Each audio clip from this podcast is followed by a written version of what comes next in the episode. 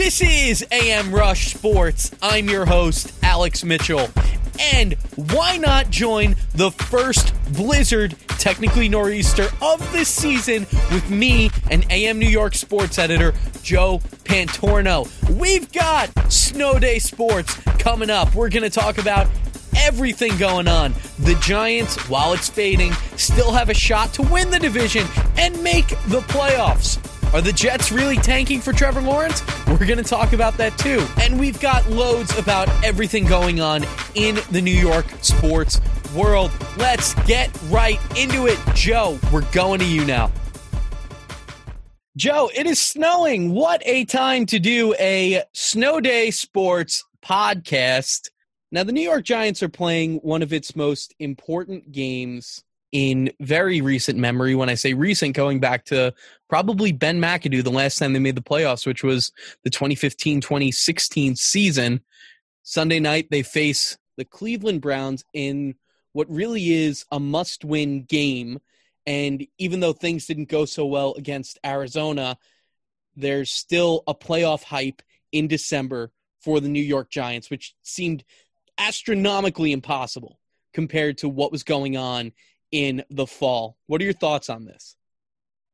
Yeah, it's uh, it, it's pretty wild that they're in this situation, and uh, you know, again, it's we're chalking it up to just how bad the NFC East is. Under normal circumstances, they would be nowhere near sniffing a playoff spot, but here they are. And uh, the NFC East was so volatile that you have a string of good luck like they did, uh, you know, for four weeks. Uh, you know, you, you reel off a four-game winning streak, and all of a sudden you're on top of the division uh, in in the snap of uh, in the snap of your fingers. So, uh, pretty wild. Um, you know, they they did not look good against the Cardinals. We all saw that. It was uh, it was a pretty ugly game, and there are issues now again surrounding their starting quarterback and a very difficult primetime test that's coming up against the Cleveland Browns, who I guess you know it, it's a bit of a reprieve, and not that you ever root for injuries that Odell Beckham Jr. isn't going to be playing because he's out for the season. But uh, you know, at the end of the day, this still this is still Odell Beckham Jr.'s Browns, and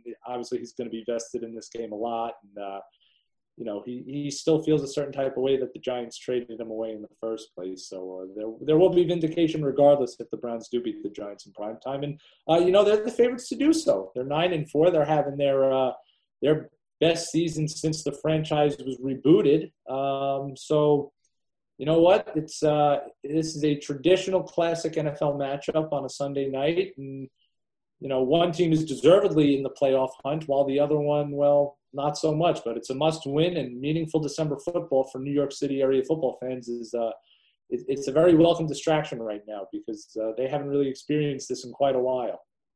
No, no, they haven't. And uh, two head coaches later, it would take some circumstances, but the Giants could finish the job. And they have to finish the job strong in order to make the playoffs. They need to probably win out the season, maybe get some help by the Washington football team, who is now the division leader. But let's go back to Daniel Jones for a second because this is something we talked about over the weekend as the game was going on. And he just looked like a fish out of water, deer in headlights, whatever your your analogy is for it. He just looked like he was not ready for that game after taking a few weeks off recovering from a hamstring hamstring injury. And this is something I said to you where it, it felt like why did you rush him back for this? He he was not a valuable force in that game. He's and then he ends up re-injuring himself. It, it just kind of felt like, especially after backup quarterback Colt McCoy, who the Giants are going to put out against Cleveland this Sunday, he crushed it against Seattle the week before.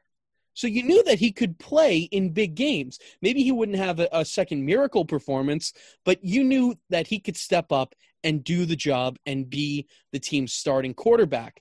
So it, it really, to me, I, I felt like that was on the coaches why Daniel Jones didn't perform well because and and the fact that he did rehurt himself not even all the way into the fourth quarter but i believe it was into the the early half or into the early start of the second half when daniel jones goes down with another injury that means he wasn't ready to come back. That's an indicator that this was a departmental call that cost the team their starting quarterback yet again, and inadvertently probably cost them a win. Possibly, maybe I'm speculating there a little bit, but it certainly cost them being competitive in the game, not going to your healthy quarterback, your healthy backup quarterback, rather, who proved his competency the week before in what was really the biggest upset for the New York Giants. Joe, I'm going to say since Ben McAdoo's squad in 2015. Yeah, um, and, and such a big part of Daniel Jones's game is predicated on his mobility. Um, and when you are facing a team that has such an aggressive pass rush like the Arizona Cardinals have, like what we saw on Sunday, um, it's imperative that he is or that he should have been at 100% because you're throwing him into the fire there. And as you can tell, this was a mobile quarterback who was put under these circumstances in a newfound immobility. Um, and you saw his internal clock was horrifically off. Um, he had no time in the pocket as it was. The offensive line was an absolute sieve around him. Um, but normally, when those instincts kick in, his legs were able to start moving and at least extend the play for another, at least another second or two. But again, we saw that that wasn't the case, and you could tell that something was seriously wrong. And in the second quarter, it turns out that he sprained his ankle. So now he's dealing with a hamstring problem in one leg. Then the other leg, leg he's dealing with a sprained ankle now. So, yeah, um, it's it's a difficult situation because I think there wouldn't have been much of a difference if Colt McCoy was put in. We saw what he did through the final minutes of the fourth quarter, and it was it was much of the same result. He's not as athletic as Daniel Jones. He's not as mobile. Obviously, the play calling would have been catered a little bit differently for him. Um, but in that same breath, you know, he was sacked twice in in five minutes of play. Um, so I really think this was just a situation um, where the where the Giants were just out out coached, they were outclassed, and at the end of the day, it's an enormous learning experience not only for the players who understand that they're not invincible after that four game winning streak, but it's also a learning experience for Joe Judge knowing that hey, I was completely outcoached, and the rest of the staff too. So um, again, the Giants were expected to be nowhere near this point uh, this year, especially this time of year, playing meaningful meaningful games in December. And I think at the end of the day, that needs to be realized because this is basically a bonus. The Giants are kind of playing with house money here because the NFC is let NFC East is letting them play these meaningful games they really have no business to be playing in. On paper, they're not a good football team. Their general manager has done nothing to really build them into a contender. Um, there's still a ton of holes within this roster, um, but you have a defensive coordinator who is really making this defense perform out of its mind. Um, so it's, you know, again, it's just it's just a question of, you know, will the will the chips kind of fall around the Giants in the right place that'll let them back into the playoffs in a way. Um, so again, you know, to me, I think this is a valuable learning experience for them. Um, it's already teaching some of these young players who are going to be a part of the franchise moving forward uh, how to play in these meaningful December games.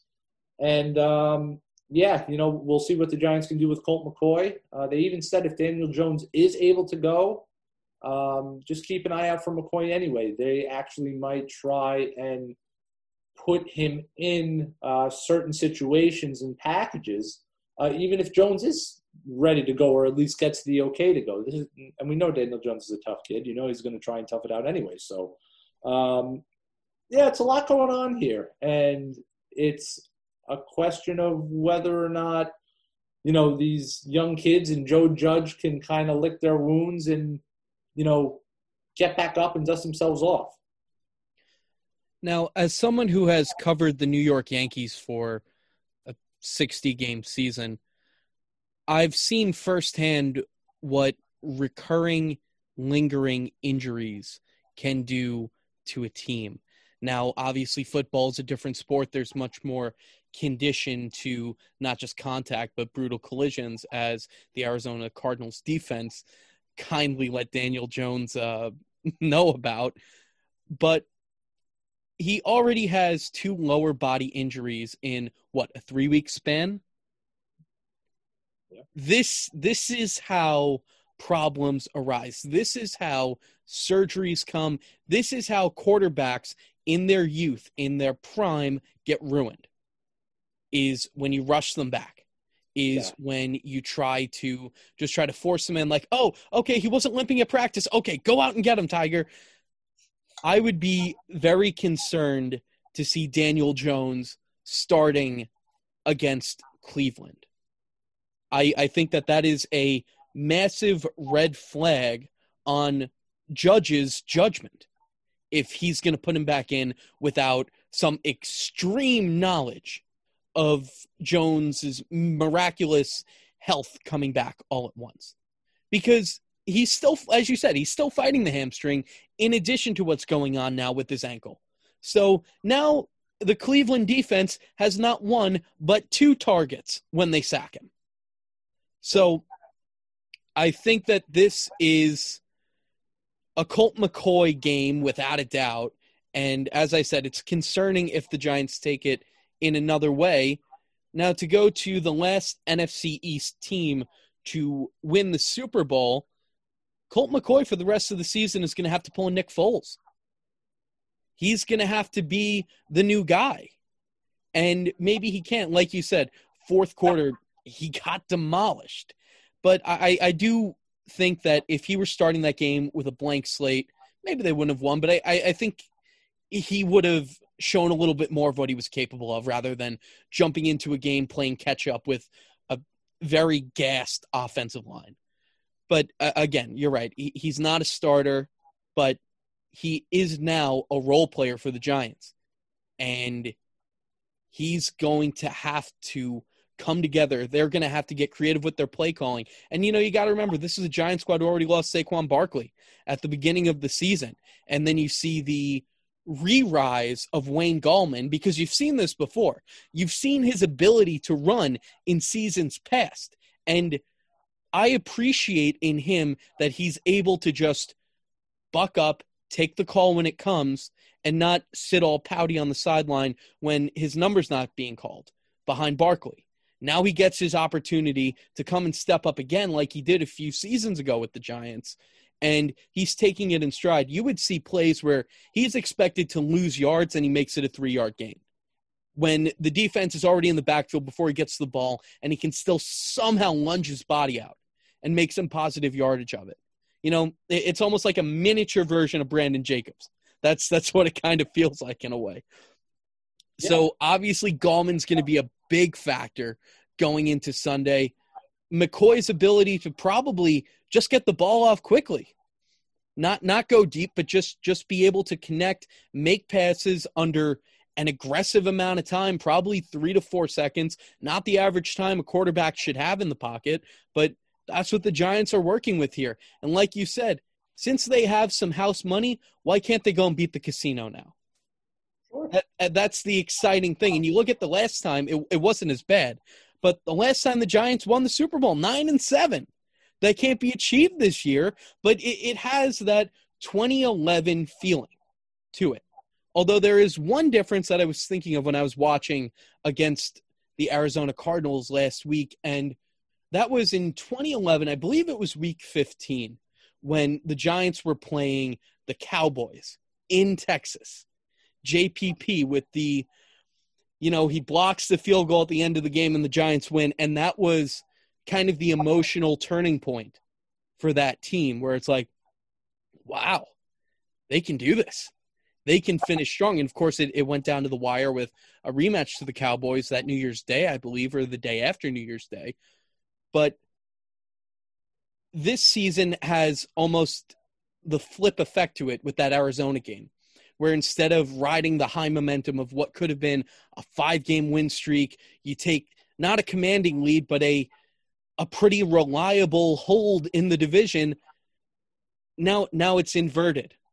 And that's what concerns me. And that's what I think differentiates these Giants from kind of the last, uh, dare I call them misfits, but the last ragtag, unexpected group of champions is that they've already lost their their opportunity.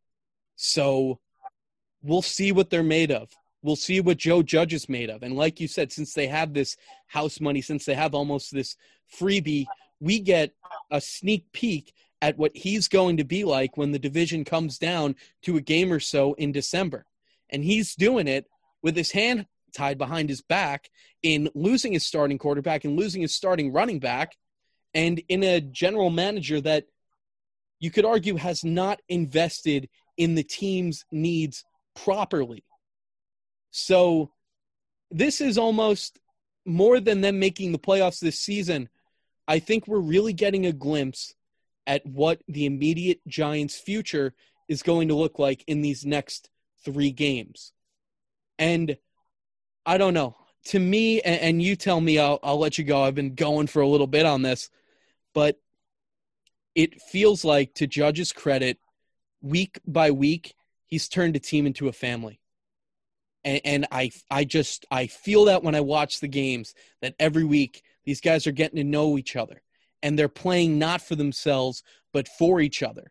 And there is a common goal. And they realize that they are better than they look on the field and that they want to show it now. That's the impression I'm getting. Not to make it sound like a Disney movie, but but it really feels like week by week, win or lose, they're becoming a unit. You saw even when the Giants started the season, one in five, one in six, whatever it was, uh, you know, one in seven. Um, you saw progressively week by week that this was a team that was slowly getting better. And you saw that even in these losses, this was a team that was competing. I hadn't seen a Giants team that played with that much fire for their coach and their coaching staff for years since Tom Coughlin. Since Coughlin. I saw a Giants team in 2015 win 10 or 11 games, and they did not have this kind of fire under Ben McAdoo that no, a, didn't. that a five and eight team has with Joe Judge. No, they just went to Miami before the playoffs. Exactly. So it's again, this is all part of the process. And going into this season, I put the Giants down as a four and twelve football team. I did. Not far uh, off. Right. And at this point, I'm still not far off, and they're still in playoff contention, which again, it's unreal. And the NFL has to do something about this, by the way. But again, that's another conversation for another day. Uh, but it's it, it's just something that Giants fans can kind of hang their hat on. Where if things do go south this year, they can at least take solace in knowing that okay, we have the right guy at head coach. Uh, we have the guy that his players are going to run through brick walls for him. Um, you know, and, and who knows if that's the case for the rest of the coaching staff. But let me tell you, Patrick Graham is I would be shocked if he stays for more than three or four years as Giants defensive coordinator because that guy's going to be a head coach. Um, and he's already making waves. And again, this is a five and eight football team. And, you know, there were editorials galore about this guy, how he's transforming the Giants defense, where really this is this is a pretty no-name defense. You know, you have Leonard Williams and James Bradberry and Jabril Peppers, but what else do you have? You know, this this is a bunch of you know never will be's or we're never even on the radar. So um, again, this is just it, it's all a part of this process, and it, it's listen. Dave Gettleman has not gotten a lot right. Um, I think everybody can agree on that. But he got this right with bringing Joe Judge on. He has the right guy at head coach. You have that centerpiece. If Daniel Jones can maybe figure out how to not turn the ball over so much, if he's able to improve on his pocket presence, well, again, you know what? You might have a franchise quarterback. You might. I'd say it's 50 50 right now at best. Well, uh, who does he remind you of? Uh, it rhymes with Manning. you know, it's just it, Eli Manning had an incredibly slow start. And again, that Giants team was not a good team his rookie year when he made his debut in the year after. They, they were not good football teams. Um, but again, all of a sudden now with the reemergence of Wayne Gallman, you have a legitimate, and again, under the right coaching, you have a legitimate two-headed run, rushing attack. You have Thunder and Lightning Part Three. You know, yeah. Tiki Barber. Then it was Brandon Jacobs and Ahmad Bradshaw.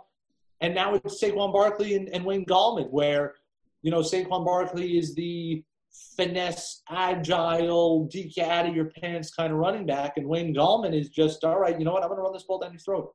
And whenever you give me the ball, I'm going to pick up at least three or four yards of carry. Um, and that's what the Giants need. And that takes that much pressure off Saquon Barkley. So these are all things that they can, you know, build on for the future. The offensive line is improving. The secondary is, I think, ahead of schedule. Really, James Bradberry is a Pro Bowler. Darnay Holmes is becoming a, a pretty reliable option too. So again, these are all things that, all right, you know what? The Giants aren't a playoff team.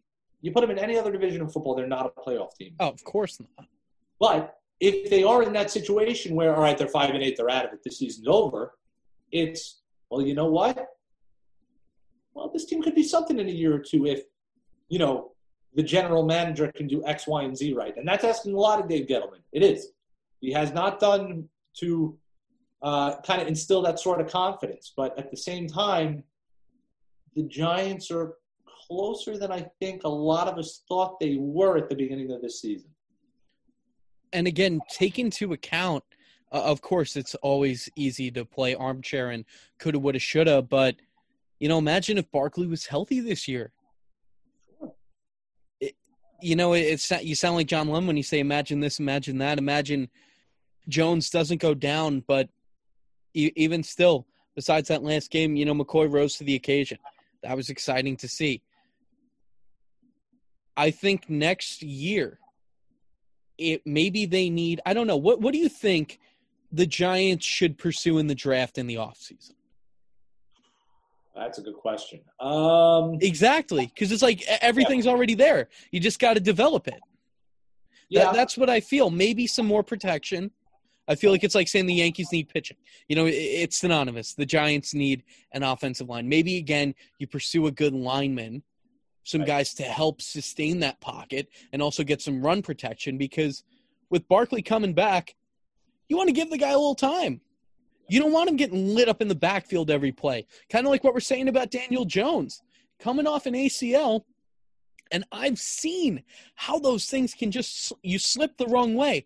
All of a sudden, boom, it's gone again. So I think maybe just more line protection. Everything else you just want to develop because the pieces are already there. Yeah, and, and you're right. It's the, the Giants' offensive line is so maddening because they'll come out and they'll have a great game like they did against Seattle, who, again, it's you have to know that's the worst defense in football. Uh, so, you know, it's, well, the offensive line looked good, but it comes with a grain of salt. But they had they had been improving. But then again, they'll come out against Arizona, and Andrew Thomas will get absolutely lit up all day long. And that, that's the number four pick of the draft. That's your that's your first round rookie tackle that's just getting taken to the woodshed all day. And he's been inconsistent this year.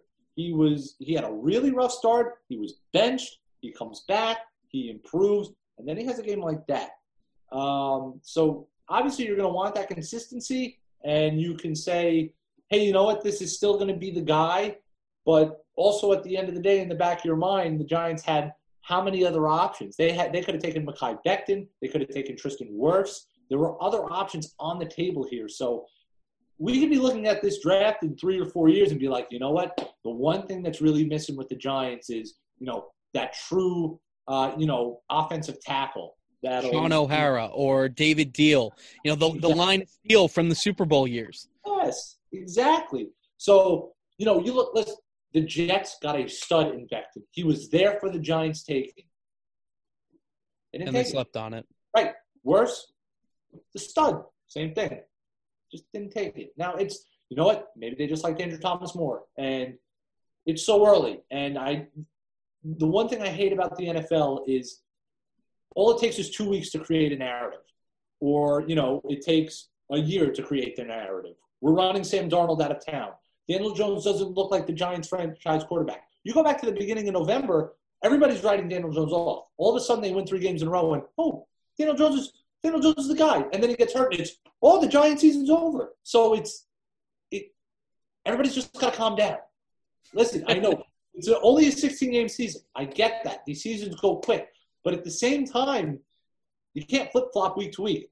And especially when it comes to a guy like Andrew Thomas, yeah, he's going to have a rough first year. But you give him a full off season with the coaching, hopefully under no COVID protocols, where things are a little bit more normal. Who knows? So it's just the book is still out on it, obviously, and you know, again, who knows? We might be saying at the draft that all right, well, it's clear that the Giants need an offensive lineman. You know, they have a top ten pick because they didn't win the division. You know, so again, it could be there for the taking, but you know, your guess is as good as mine at this point because it's so hard to, you know, to, to judge these talents so early. But you know, it's it's tough. It is. You're right, and you know, I think I think in football, maybe next to, and I say this with love to my Yankees following, uh, next to New York Yankees fans, football you get the most fair weatheredness, and the most the second there's a slight cloud in the sky, you're thinking deluge, or in our case, a nor'easter, what's happening right now. Maybe Thomas is the guy. He's a rookie. He needs time to develop. Maybe he was just nervous. Maybe he's hurt and the team goes to him. It's minor. You know, can you tough it out for us? Who knows? But the other thing is, whenever I saw the mistakes Andrew Thomas was making, I just thought of uh, one floral oh. offensive oh. lineman that, yeah, yeah. Say that. I'm. I, he has to be mentioned. Yeah. It's.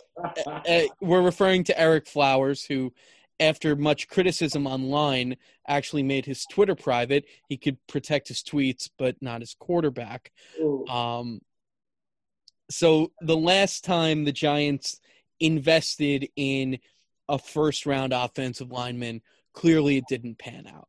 And when you see these kind of mistakes, you, you can't help but get a flashback. And you're like, what? No, not again, not again. And it almost makes you concerned if they're going to draft another one because it's like, well, you, struck out on the last two.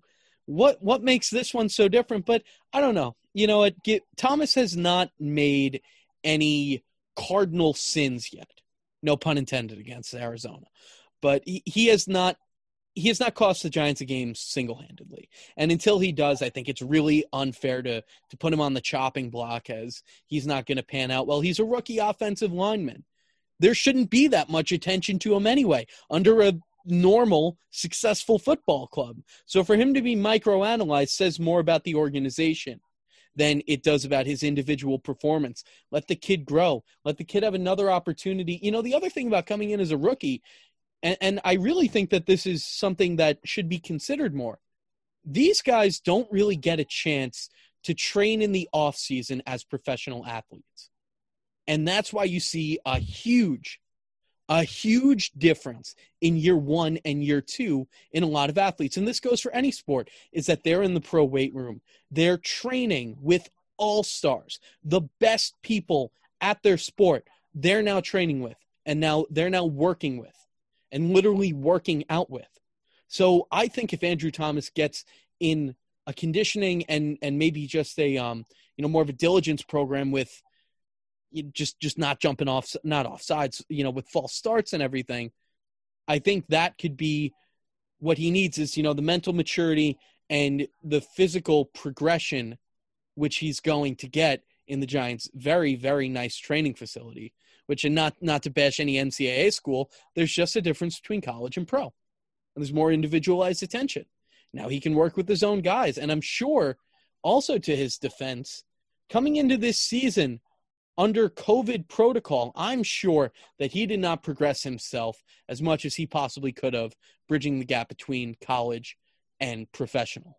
Absolutely. So let's give him a fair shot. Let's give him a real off season. Let's see what he can do. Hey, l- let's give him Sunday night. You know, let's hope he turns into the Great Wall of China out there. That goes for the entire Giants offensive line. When they have a game like that, I hope that there's a conversation with Jason Garrett. I hope there's a conversation with Joe Judge where you're not coming down hard on them, but you're saying this next game, you guys got to be an unstoppable force, without a doubt. So, and again, when you look at what we're talking about, is the Giants playing together as a unit, improving every game. If that trend is to continue, you know what? You're going to have Colt McCoy sign virtual autographs out there. He'll have so much time with the ball. That that's what you're hoping for. That's what you want to see. And I think the Giants' mission right now, playoffs or no playoffs, is win out. Win your next three games. I would, even if they don't make the playoffs, I would call that a successful season. Would you? Yeah, yeah, absolutely. And it's again way way ahead of schedule. Um, you know, I think I saw the most optimistic of predictions surrounding this team at like six and ten or seven and nine. I don't think there was a soul out there that tabbed the Giants as a you know team that was in legitimate playoff contention. So it's you know it's uh I, I, I think this year already I would under under these circumstances uh, I would say this year is already a win. Um, and you know you, you want to see more from Daniel Jones. I think obviously um, there's now a built-in excuse with his injuries. Um, those turnover problems are obviously enormous. Um, so, you know, it, it, it, I think that's the one thing where if, if he was healthy, these last few weeks would be all right. Well, this kid really has to show us something. Where you know how many pa- touchdown passes does he have this year? Three, four. Yeah, it's not a lot. Um, so, you know, he's he's really got to start you know, flourishing. And, and Jason Garrett, I mean, this is a well-established offensive mind. It's not like he's kind of wallowing under a rookie coordinator. And I, I don't know. It's just I think that would have been the main focus here if he was healthy down the stretch. Um, listen, even if they go one and three down the stretch, it's you know it's it's not not the end of the world here. It's you know go you know finish year six and ten, finish it you know heck finish, finish at five and eleven for all I care. You know, it's it's. I, I think this is a year of a lot more positives than we thought in the first place. So I, I I'm I'm already ready to label it a win. But then again, I spend my Sundays watching every Giants and every Jets game. So this team is leaps and bounds better than the other New York team, other than the Bills. The Bills are amazing. Well, uh, before we jump over to the Jets, which I have a few uh, comments of my own on, Oh, you know, Daniel Jones, I believe he's holding one league record to this day, and that is longest free run distance where you fall flat on your face. Has to be. So, when I saw that, you know, immediately I just thought of SpongeBob when Squidward just falls down the mountain and just blows up like. Oh yeah, that's it. It was, but I don't know. I, I personally, I like Daniel Jones. I was a big advocate for Eli Manning. So seeing him in there, it just every time I see him falter, it just feels like to me like he'll make up for it. He'll fix it. He'll get it together. Hopefully, I'm right about that. I really, really hope I'm right about that. We'll see what happens. And he was mentored by Eli Manning. So I'm sure that there have been plenty of conversations between the two where Daniel Jones has said, Hey, Eli, what happens when I get sacked? Fumble the football, and then the team run and then the other team runs it back and scores on me. And Eli probably said you just get back out there, you throw a touchdown or whatever it is. But I'm sure he's been mentored on the same mistakes that Eli Manning had made. And if you take away those two miracle Super Bowl runs, could you imagine what people would say about Eli? He's not in the Hall of Fame conversation, that's for sure. Exactly. Okay. So as crazy as it sounds, and that's the thing, like you said, football, it's only 16 weeks. You only have to get it right less times than most other sports. So that's that's the thing. Look at a season like this. Somehow the Giants can still, like you said, maybe we're looking at a five win season. Maybe we're looking at football in January. Imagine that. Jones comes back. Imagine he wins a playoff game. Then I think it's like, all right, these Giants are the real deal. They got it together. Be afraid because every single week, let alone day, minute, hour, they are progressing into a team that could be a force. We'll see. Like you said, I think this season's a success. I don't think they're done. I want to see them just fight to the last second, the last down. I want to see them put everything they have. I want to see them leave it on the field this season even if it doesn't mean they win another game, I just want to see them never give up and never quit and never put themselves out of the equation. That's what I want to see. It's just a hard fighting unit that realizes this is what we got to do if we want to become an elite squad. So we'll see. Start of the mission. But either way, Giants fans have hope. Because imagine, again, imagine Saquon Barkley coming back into this. I I hope it'll be wonderful. Now, let's go to a uh, another team that is in uh, the National Football League by association only. Uh, the New York Jets. Now, uh, Joe, do, do you want to start on this one, or uh, does it need an introduction? I don't think that I could say anything that hasn't already been said. Uh, in, in, all honesty, you know, I, I I don't know how many times I've written the word dumpster fire in an article pertaining to the Jets this year. I I can probably count on two hands, and you know, I, maybe my vocabulary isn't as expansive as I thought it would be, but it, it's also the most fitting description for them. How else would you describe it? Up and coming, like prosperous future. A train wreck. yeah, uh, or, or, a plane crash. I guess that's the most fitting for the Jets. But, Inferno. I don't know. I don't know. It's so I have to ask because you can't be on social media for more than two minutes without seeing hashtag tank for Trevor show up. Do you think that the Jets are deliberately tanking this season? As a winless team, in case you didn't know, the Jets have not won a game in 2020. Please continue. Um, you know, it's it's you talk to the coaches and the players, and they are, you know, we're going out there to win a football game. They did not uh, win a football game. They have not won a football game. Um, you know, they're, I, and I am still living under this ignorant dream that, you know, teams do not, you know, tank and they don't throw games and X, Y, and Z. Of course not. Look at the New York Knicks. Right. just, but at the same time, you have an instance like two weeks ago against the Oakland Raiders, where you know you're up with 15 seconds left and they're 46 yards away, and you're sending seven guys on a blitz and leaving your rookie cornerback man to man with one of the speediest receivers in the league down the left sideline. What? Like to to me, that's nothing more than like I I can see. Listen, Gregg Williams is he's a he's a terrible person. Um, he's not a good coach. Um, he doesn't deserve to be in the NFL as it is. So you know what? Him making that play call, oh, that makes sense. But would it surprise me if ownership called down to the sidelines and said, "You need to let them score. We need to go 0 16." That wouldn't surprise me either because that that's the Jets. The Jets have become a verb. You jets. the, the Jets jets. That's so Jets. Like, yeah. Listen, they they never surprise me anymore with their incompetence, with their dysfunctionality. Nothing they could do, and that includes getting the first pick, teasing this whole fan base for a year after going 0 16, and taking the safety instead of a quarterback. this doesn't surprise me anymore. you know what, Joe? You're right. You're so right about it. And to go back to that play against um, the Las Vegas Raiders, now that's uh, getting fun to say. Did I say Oakland? You might have just clearing it up for for anyone listening. Uh, all we have left are um, are Brad Pitt and the Athletics in uh, in Oakland right now. But oh.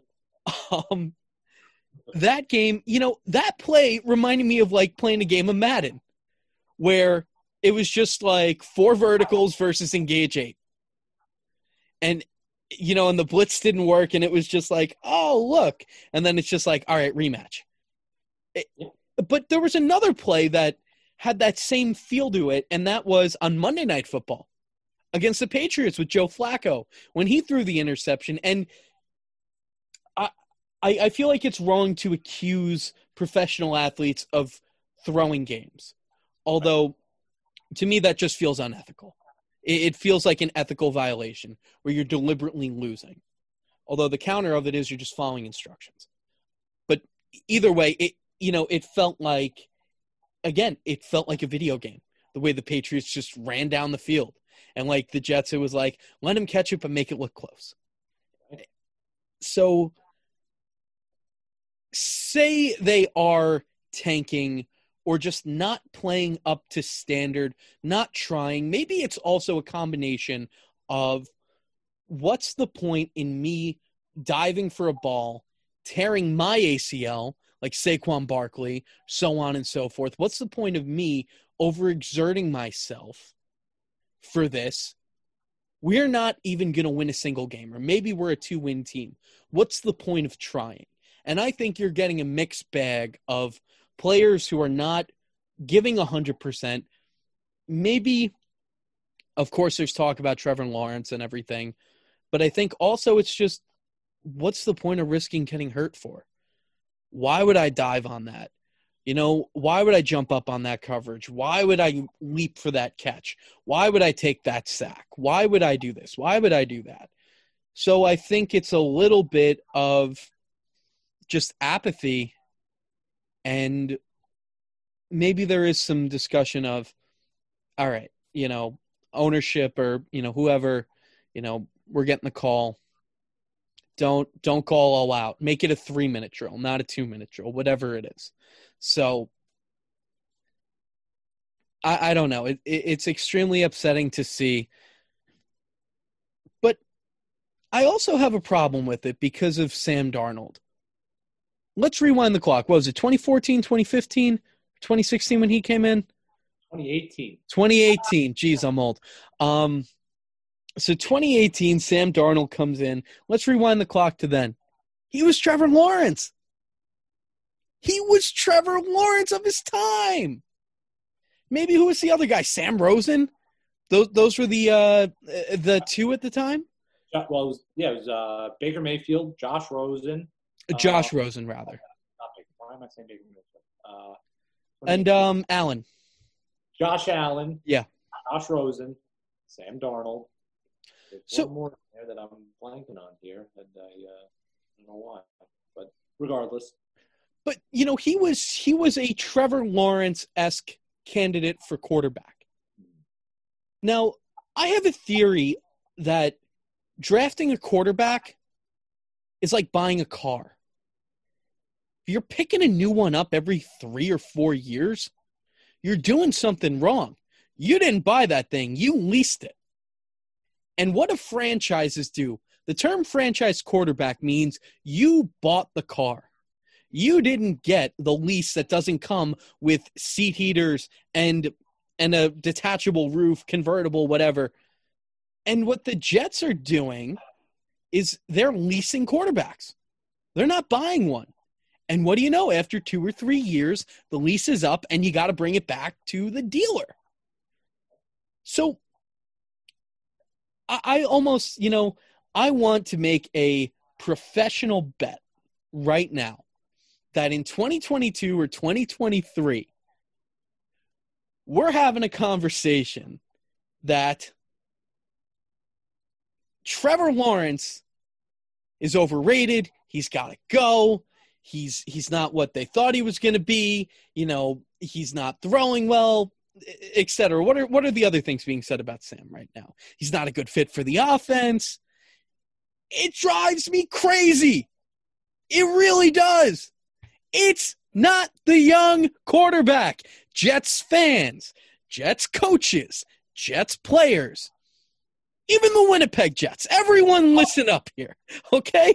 It is not their fault. I feel like Robin Williams in in Good Will Hunting. It's not your fault. Sam Darnold, it's not your fault. This is a cycle. This is a problem. This is something that isn't going to change unless there is extreme interjection. And I have a theory for that. Because how much are you going to the Jets are on the new Browns as you said that the Browns are now a relevant, powerful football team, have had the best season since their resurrection, ever since everything with Art Modell in Baltimore. The Jets are the new Browns. You get a new quarterback, you ruin the new quarterback, so you get a new quarterback and blame it on the previous quarterback. And it's almost insult to injury because, and yes, it was a long time ago. We reflect on the Giants' 2011 championship season. The Jets were in the AFC championship the year before that. What a gosh darn fall from grace this decade has been for a franchise that has come close. Heck, I'll admit, I thought it would have been awesome to see the Jets in the Super Bowl in 2010. Pittsburgh gets it instead, but still, you know, uh, back to back. When you, whenever you beat the Patriots in the playoffs, it's it's a heck of a season. And and seeing that, you see Rex Ryan jogging with his one good leg into the end zone. Even if you're not a fan of the Jets, like you just appreciate that sports moment where it's like we're not supposed to be here. This is the bully that's been stealing our lunch money for years. We came out, we punched you in the mouth of the playoffs, and now we're going to the ACC championship. They were riding so high on that. Look at them now. Took no momentum from it. Nothing at all. Head coaches, quarterbacks. Uh, was butt fumble pre or post uh, Patriots divisional win? Post. Post. You have a posterior play, which has been replayed on Sports Center for, as Billy Joel would say, the longest time. I think it's only been recently retired as as the number one, not top ten. That, that's the only way because you have to laugh about it. And gosh Almighty, if I grew up a Jets fan, I don't know what I would be doing right now.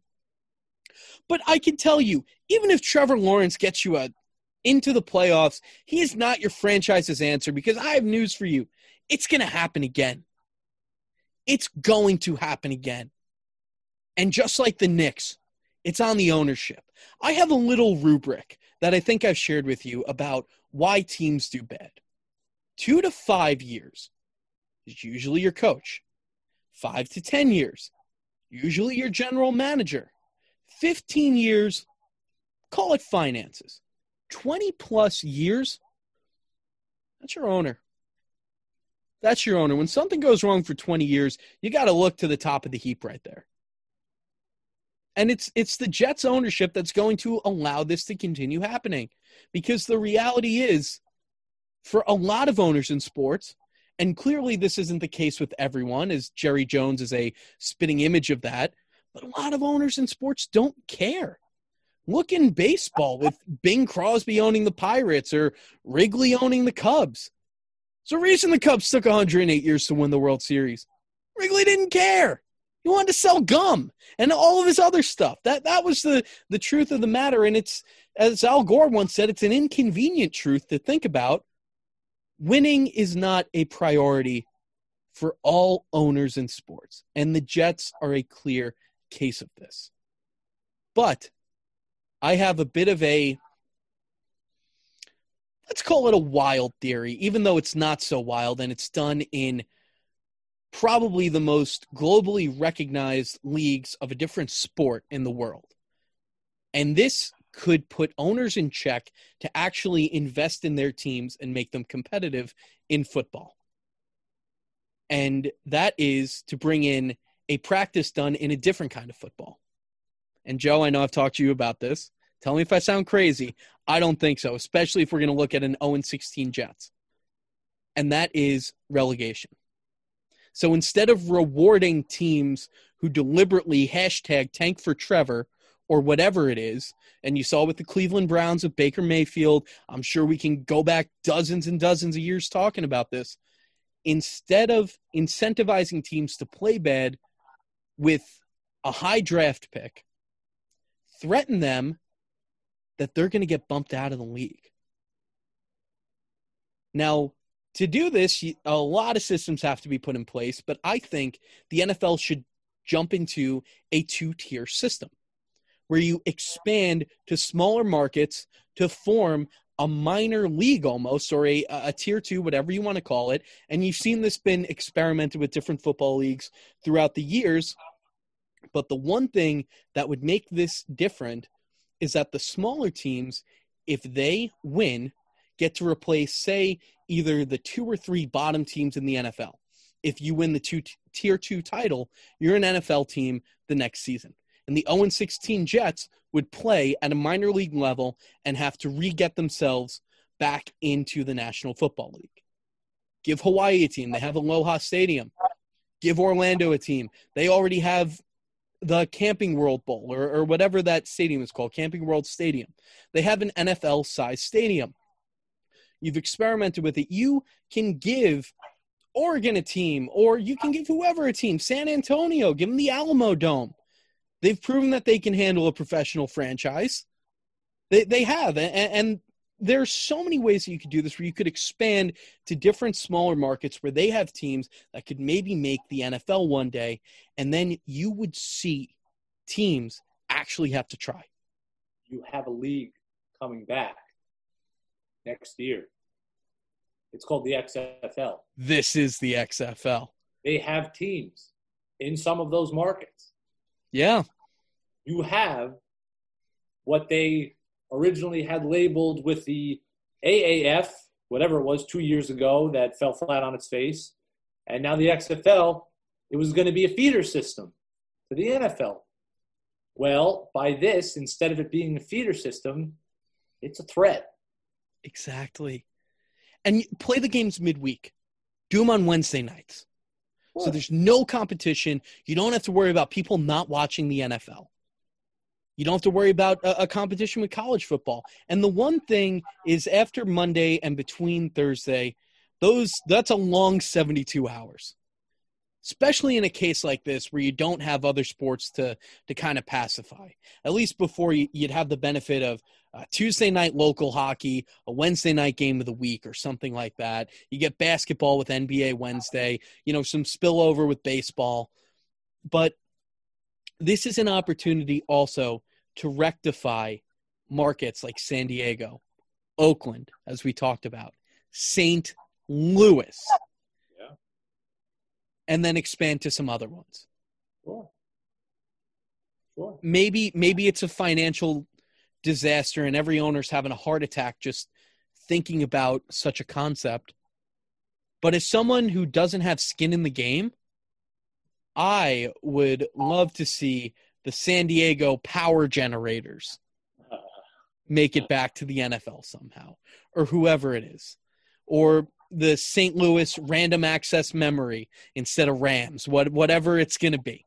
But I would love to see that. And that's something that I think uh, the traditional American fan has never had to worry about. And, and we all talk about, there's a lot of jokes about soccer not being a tough guy sport or whatever you want to call it. I think the fact that teams risk getting relegated, getting sent down to the minor leagues if they don't play good, that's as tough as you got to be. And you can look at it, it would probably never happen to the Jets because in the history of English football, using them as an example, because uh, they're probably the most relatable to everyone listening. The major teams like the London squads and everyone never get sent down. I believe it was uh, and I could be wrong about this, but I believe West Ham was the only major market squad to ever face relegation. So I don't know. I think that the NFL needs a spark right now because unless you're watching a competitive team or a team like the Giants who are not tanking, even as we're talking about, we're saying finish middle of the pack if you have to, just finish strong. That's so uncommon now. But it's it also, extremely uncommon. Right. And it creates that much more excitement for these teams that are kind of trudging through those last few weeks of the season where, all right, you know, we're eliminated from playoff contention. But really, I mean, I've watched I've watched the Premier League for 15 years now. Well, more than that, 20 years now. Um, where some of the most exciting games are not you know at the top of the table where it's you know most of the time the the title is decided but it's these last relegation battles where three teams are going down but you have six in the relegation zone where it changes week to week. And that's the thing. It's a lot of financial hoops that the league would have to jump through but basically at the end of the year for staying in the top tier each team is rewarded with x amount of dollars right so that's added obviously to your, you know, whatever funds you have from your owner, from revenue, from concessions, whatever, whatever you want to call it. Um, so that's what you know. The, the the problem with American sports, and and it's not the reason why it was created, but there's too big of a reward for losing. And the lottery systems kind of try and keep teams honest in the NBA and the NHL. Um, with Major League Baseball, the draft is such a crapshoot where you know only a, a percentage of first rounders even see the majors. You know, just a fraction. Um, but but in football, it's it's it's too easy. You know, you basically you take a year off and you get a game changing talent. And and granted, we've seen organizations just not be able to get it right, and that falls on ownership, sure. Um, you know, we've seen the Lions in the 2000s. They they couldn't get it right. They had how many top three picks? We saw the Browns. How many top five picks? We've seen the Jets. Heck, we've seen the Giants in recent years. Yeah. So Giants had a slip, without a doubt. Right. So this needs to put pressure. This puts pressure on everybody involved. And and yes, pressure is a privilege that comes with this. You know, with performing in these roles. But at the same time, um, you know, kind of uh, taking off. You know, it, it kind of sets in. Complacency. That's the word I'm looking for. Yeah. Complacency sets in for these owners, for these general managers, where you know the goal is to just own the team and to kind of reap the rewards of owning the team. Uh, there need there needs to be more. And if you want to add another division of excitement to the NFL, because I think that's the league that it could really work in relegation. Um, that this is it. Yeah. Uh, because you is... you you make you make a matchup of you know two three and ten teams in week 14 or week 15 you make that must see football there it is of course you know, take notes roger goodell i'm making you money I, I hope he's listening. Uh, Mr. Goodell, if you are listening to our podcast, we may have said some not so kind things about you in the past. Uh, while we do not regret them, we do encourage that you keep listening to us. And you know, Joe, to to go to an example of not relegation but hardball in American football, look at how college football is executed. One, they have bowl eligibility. You need to win six games if you want to play in the Alamo Bowl or the whatever bowl. Literally, if you if you even want to make the toilet bowl, you need to win at least six games. And again, in college, you see teams that are not bowl eligible still fight to get that fifth win at the end of November. Why? Because if they don't play well and if they don't show that they are a good team, student athletes will choose a different college or university. It is, you know, I, managing college is much more difficult than it is managing managing the NFL on those standards. Is that you can't fall on a Jets year. Could you imagine because Jets obviously playing the America's biggest market, New York City, technically New Jersey. Imagine if in the SEC, college football's biggest market, you had, well, not say, let's not say Alabama or LSU because they're top tier, but let's let's say Ole Miss. What if Ole Miss had a winless season? What if that happened? Yeah, it'd be riots.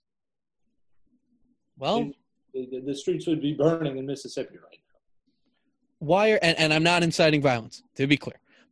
Sure. Why are why are Jets fans excited about this? You see certain entertainment personalities who will remain nameless cheering when the Jets blow big games and maybe some of it's just for the shock value or the attention or attracting college kids who are yet to be able to form their own thoughts.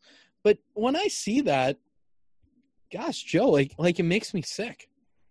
I, it, it I really does. I do. I understand, but at the same time, like this is, you know, Trevor Lawrence is a is a prospect and a talent that is, you know, the, the best we've seen in the last 20 years.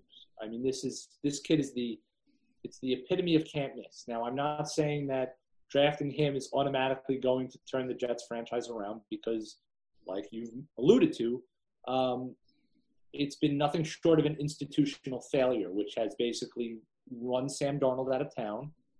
Um, and again, nobody nobody is going to say that Mark Sanchez and Geno Smith were ever going to be the answers. Uh, Geno Smith forgot about him. These are high draft picks that crashed and burned in, burned in New York. And listen, it's sure, you know, uh, they're. I'm not saying these guys are good quarterbacks, but at the same time, they were never given a chance. They weren't bad quarterbacks either, though. Exactly. No, that, no, no. That, that, that's that's for certain. Sam Darnold, when put in the right situation, I, I still I still don't think he's a bad quarterback. He's 24, 23. This kid's he, he's he's just got to be put in the right situation where he was just thrown into the inferno that was the Jets and said, "All right, kid, you're on your own." Basically, what what has Adam Gase done? Again, and this comes down to Christopher Johnson and whomever the decision makers of the Jets were at the time.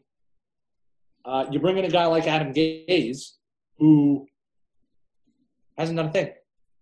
Has listen, look look what happened with Ryan Tannehill. He ran Ryan Tannehill into the ground, and that was it. We all wrote Ryan Tannehill off, and then he goes to Tennessee and he leads them to the AFC Championship game last year.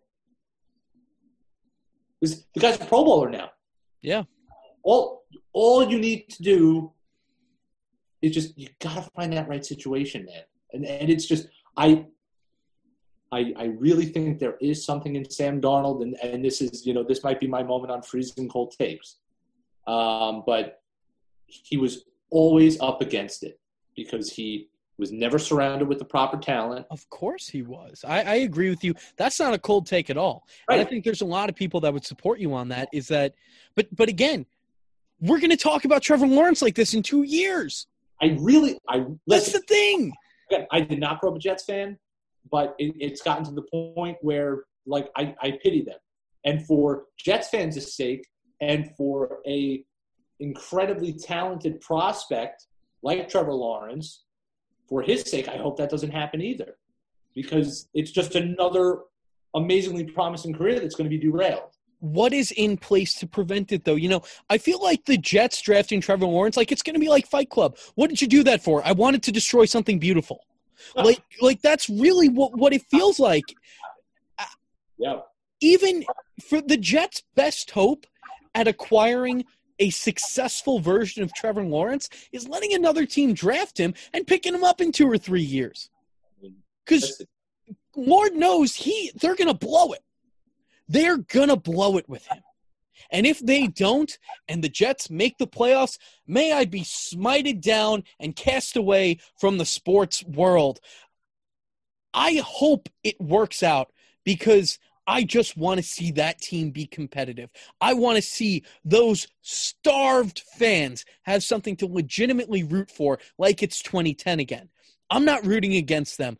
I just feel like I'm stating the obvious there because I would love to see Jets and Giants playing competitive ball in New York City, technically New Jersey, at the same time. That nothing would thrill me more than that. But geez, Joe, how do you look at Jets fan in the eye and say they're not going to blow blow it with Trevor Lawrence?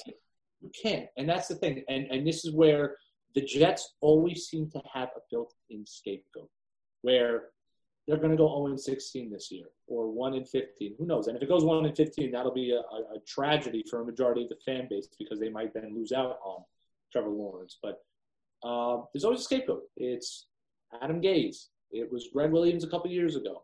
Uh, a couple, excuse me, a couple weeks ago. Um, it's going to be Sam Darnold.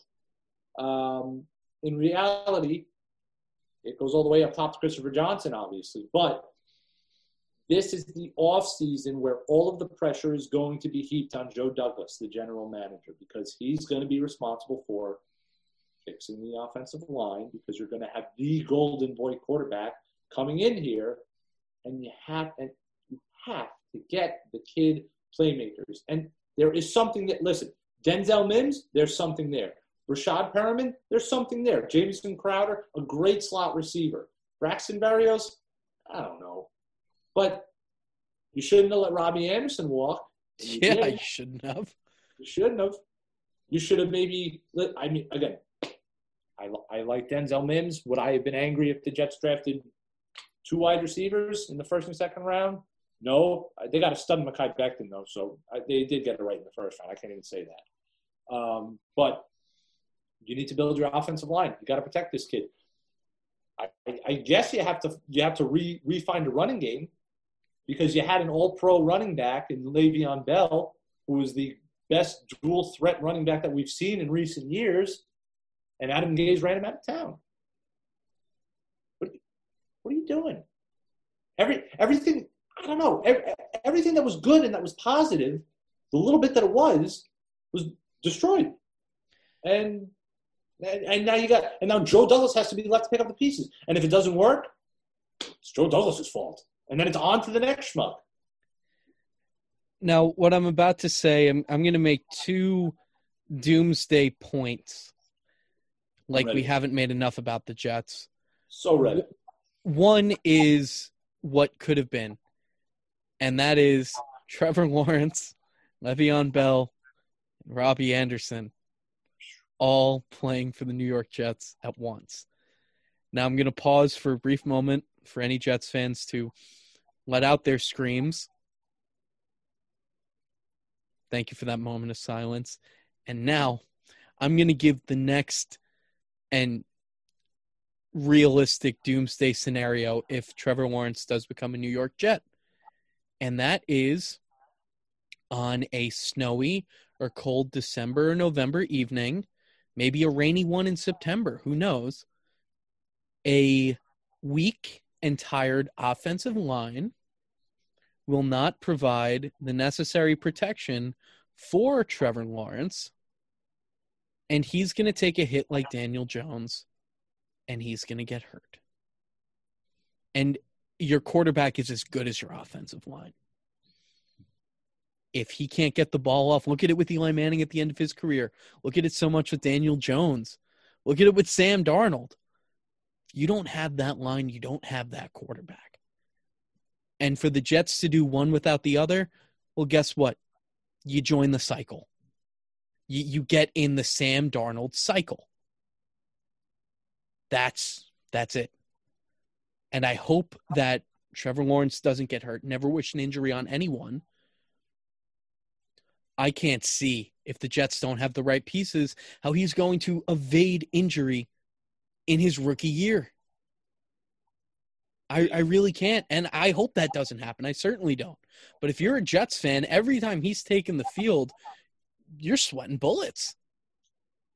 They they, they have to spend. They don't listen.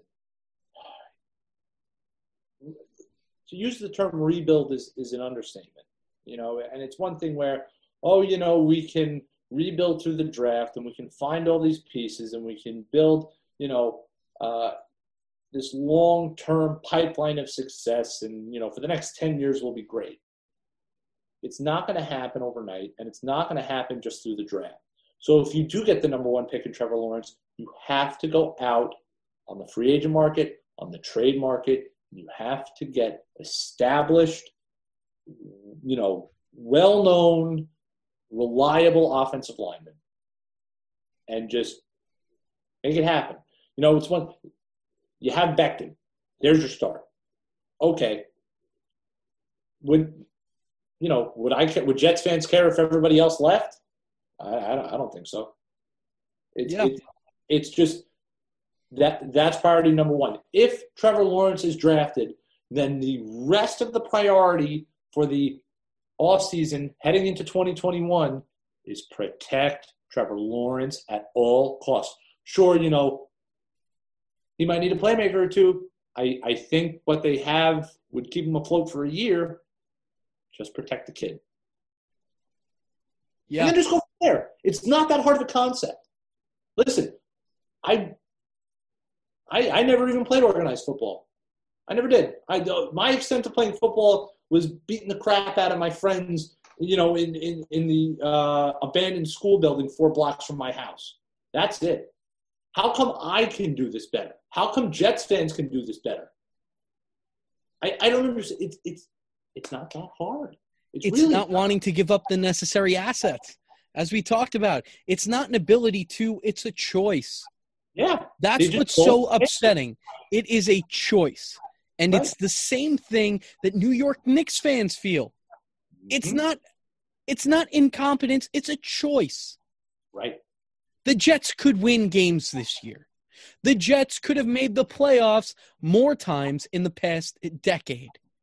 It is a choice, and it's hurting the little people, the people who can't control the matter. They don't care. The corporate billionaires who operate the New York Jets, not just them, but but you're talking about every single dysfunctional sports team in the Western and even Eastern Hemisphere. They don't care about you. They don't care about their team. You wish that leagues would put in more systems of checks and balances for that when teams are to be bought. You get Steve Cohen's. Right. People that not only have the financial assets, but the emotional assets too to operate a ball club or a football team or a hockey team. You know, you look at the Islanders and John Spano, what a nightmare that was. There has been over the past 25 years a crisis of ownership with New York teams. And you have like, you know, it, it almost feels like two political parties, you know, or you have like the establishment teams, the Giants and the Yankees, the Rangers, and then you have like the uh, whatever the progressives i guess is what you'd call them which is the the jets the islanders even uh, the brooklyn nets who uh member of the russian communist party has owned for a long time with mikhail prokhorov. That that's a fact. I'm not speculating. He he's a registered member of the communist party and he's operating with major capital in america. That's that's a fact. That's happening but the, there is some good news on the Nets, Kyrie Irving, and all of that stuff. Uh, I guess this is a good opportunity to segue into a little bit of basketball. Yes, that's it's going on right now, and yeah.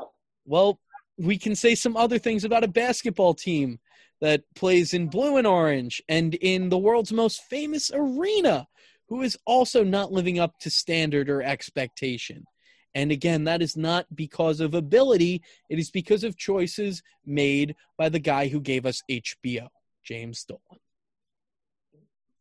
Yeah. Um, it's obviously been a very long two decades for Knicks fans. And you know, it's always kind of been this unfounded optimism where it's every season, it's like, well, if this can happen and if these hypotheticals can happen, well, then maybe we can slip into a playoff spot or something along those lines. Um, however, and this is, I, I also like, in spite of James Dolan, um, the Knicks have a clear direction. And we we can't say that often uh, because they've been a disaster, an unpredictable, unmitigated disaster. But uh, they brought in Leon Rose. He has brought in Tom Thibodeau, who is a established head coach, who is a pretty well respected head coach, who worked with the Knicks before, who was with the organization the last time they were an actual threat in the Eastern Conference. Um, and they're going with the kids. They're rebuilding through youth. And they didn't sabotage that by making some foolish move to get a Chris Paul or a Russell Westbrook. And they were rumored to do so this year. And, you know, all of those hopes that were hinged on getting the top free agents like we've seen in years past, whether it was LeBron James or Kawhi Leonard or Kevin Durant or Kyrie Irving, who are now playing across town. It's those those kind of unbridled expectations were kind of reeled back, where that's not really going to happen this year. And and thank goodness, no, this this is not how it should be. You know, Knicks fans shouldn't be spending the last twenty years saying, "Well, we can just go out and we should sign somebody," and that will be good. You got to grow some home talent. Right. They need at this actually, point. They're actually accruing the necessary assets to start to build the foundation. And that sounds super convoluted, and I get it because it is. they have a hodgepodge of youngsters right now, man. You look at that roster. I mean, you you got your Mitchell Robinsons, your Kevin Knoxes, your Frank Ntilikina's, your R.J. Barrett's. You know, you got Obi Toppin in the mix now. You got a ton of youngsters, and they all could be starting. And and you're looking at your vets. Julius Randle's like 26 years old, and he's like the old wily vet of the bunch. Where Knicks fans are like, we should trade him, get his contract off the books. That's just where this team is going. If you're going down, lose with the kids. And I listen, I it remains to be seen if Tom Thibodeau is going to do that. Because um, he said playing time is going to be earned. So you know what? I like that.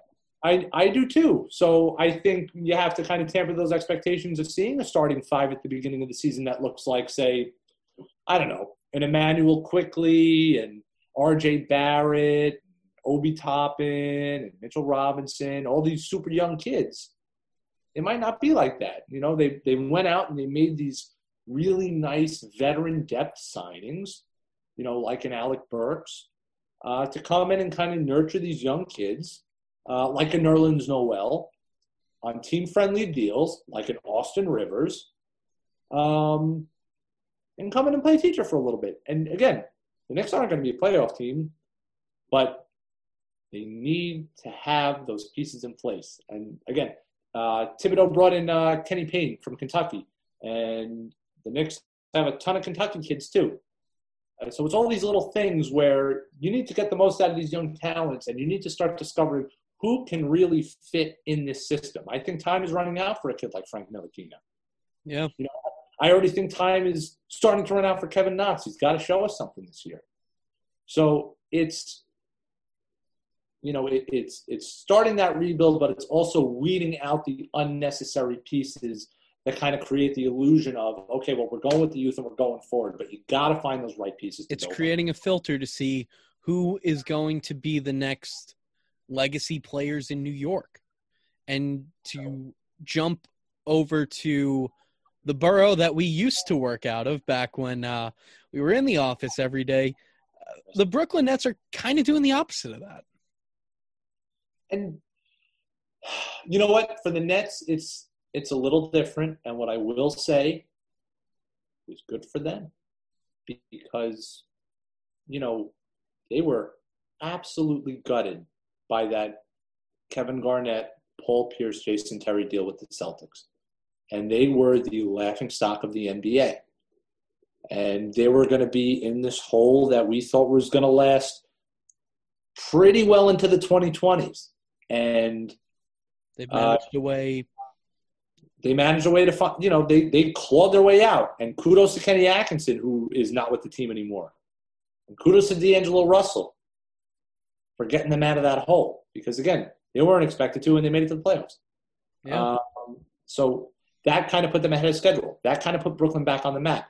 That suddenly said, hey, you know what? There's another team in New York you can play in that big market. You can play in the Big Apple. You can play in the big city. One of the meccas of American basketball, even though the Barclays Center is not really that mecca, but the city itself is. Well, it's a hockey mecca. I'm sure we can all agree on that. Geez, no way. but all of a sudden, that place becomes so much more attractive compared to the Knicks, compared to MSG. Because, okay, you know what? They had that culture in place. You know what? There are, you know, Caris LeVert's going to be something. Jarrett Allen's going to be something. Spencer Dinwiddie's a star. And Kevin Durant and Kyrie Irving recognized that. And Kyrie Irving grew up a Nets fan. So, I mean, it was all kind of written in the stars there for him. And they're now a favorite in the East. Something I heard on ESPN's Barton Hahn some weeks ago, because this is a, a perennial discussion.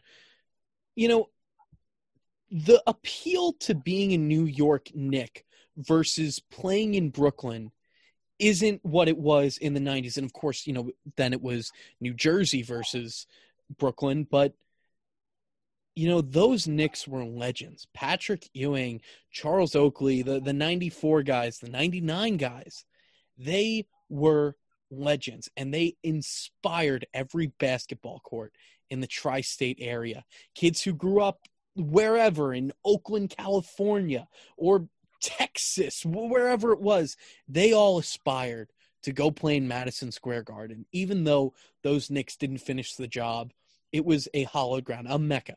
as you called it. This generation, what do they know about the Knicks? Maybe yeah. Amar'e Stoudemire, uh, obviously Carmelo, but you know when when it comes to big moments, Joe, since 2005, what's the Knicks' biggest moment? A couple, a couple of playoff appearances. You know, they had a 50 win season with Melo and Amar'e, but that was it. But yeah, but look at Brooklyn now. Brooklyn, you can actually talk about recent and relevant huge things that the Nets have done. And that goes back to starting the franchise in or starting the franchise in Brooklyn in 2012, 2013 with the, the season following with that battle against the Raptors in seven. And you get the swat. They when you win game seven by one point in any sport, that's a that's a legacy moment. And it started there. And you could just see that they kept fighting and fighting. I remember uh, even the season before that, they had a triple overtime game with the Bulls in in the playoffs. And just from the get go, it's like, all right, this is a team that's going to be in the playoffs.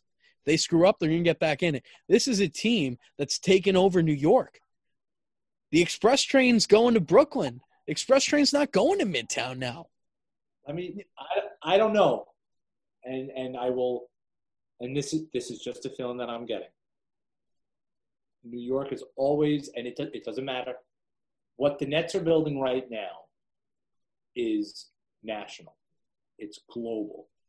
They're building this brand you know, where it's going to be to the point where it's going to be like the Golden State Warriors, where you go out of your house on Long Island and you see little kids walking around with Stephen Curry jerseys. That's what it's going to be like. It's going to be kids all across America. They're going to be, you know, wearing the Kevin Durant jerseys or whatever. But to me, New York will always be Knicks. And who knows? That might be the nostalgia talking, but I don't. I really can't see. Who knows? The Nets can go out. They can win three straight titles. They could. They could go out, they can win three straight titles, and they could be the, you know, uh, inarguable best team in basketball. They could be a dynasty. The second, the second the Knicks are good again. Well, right when is that happening? That's the thing. I'll, I'll give that to you. That that's sure. that's a very fair assessment. Sure. But you know, look look at the last decade. You compare the Knicks to the Nets, and again, you know that that's a if you can call it a rivalry, it's certainly one that's put on ice. Uh, the only thing yeah. I can think of is Jason Kidd while playing for the Knicks hitting a a three and one the first year in Brooklyn. But you know, besides that, not many meaningful games have been played between the two teams in in what's felt like the longest time because it has been the longest time. Right. So I don't know. It I maybe it will never you'll never replace the Knicks, but I'll give an example of 2015 in baseball. Obviously, you know that New York will always have a deep-rooted Yankees fan base. But even Yankees fans, Yankees reporters, I was in college, so I was not a reporter at the time, but as someone who followed the Yankees their entire life, I was turned on to the Mets. I was angry when everything happened with the Dodgers in the NLDS. I, I, was mad for the Mets as someone who's exclusively paid attention to the Yankees their entire lives. And I, I, I think that that's going to kind of be the Brooklyn Nets effect is that even Knicks fans, because there there is no hatred between the two teams. It's like Giants and Jets. Like, oh, Brandon Jacobs said something about Rex Ryan one year. Uh, that that was it. You know that there there's no real hostility at a professional level between the two. So if you're a Knicks fan watching your team maybe attain its eighth win midway through the season and you see the red hot Brooklyn Nets I think at least for the time being, maybe it's not a permanent culture change. I think you're watching the game at least. I think you're turned on to it. It's just like this is happening around me. It's a team, they're good. I don't hate them, and they're establishing a legacy for themselves.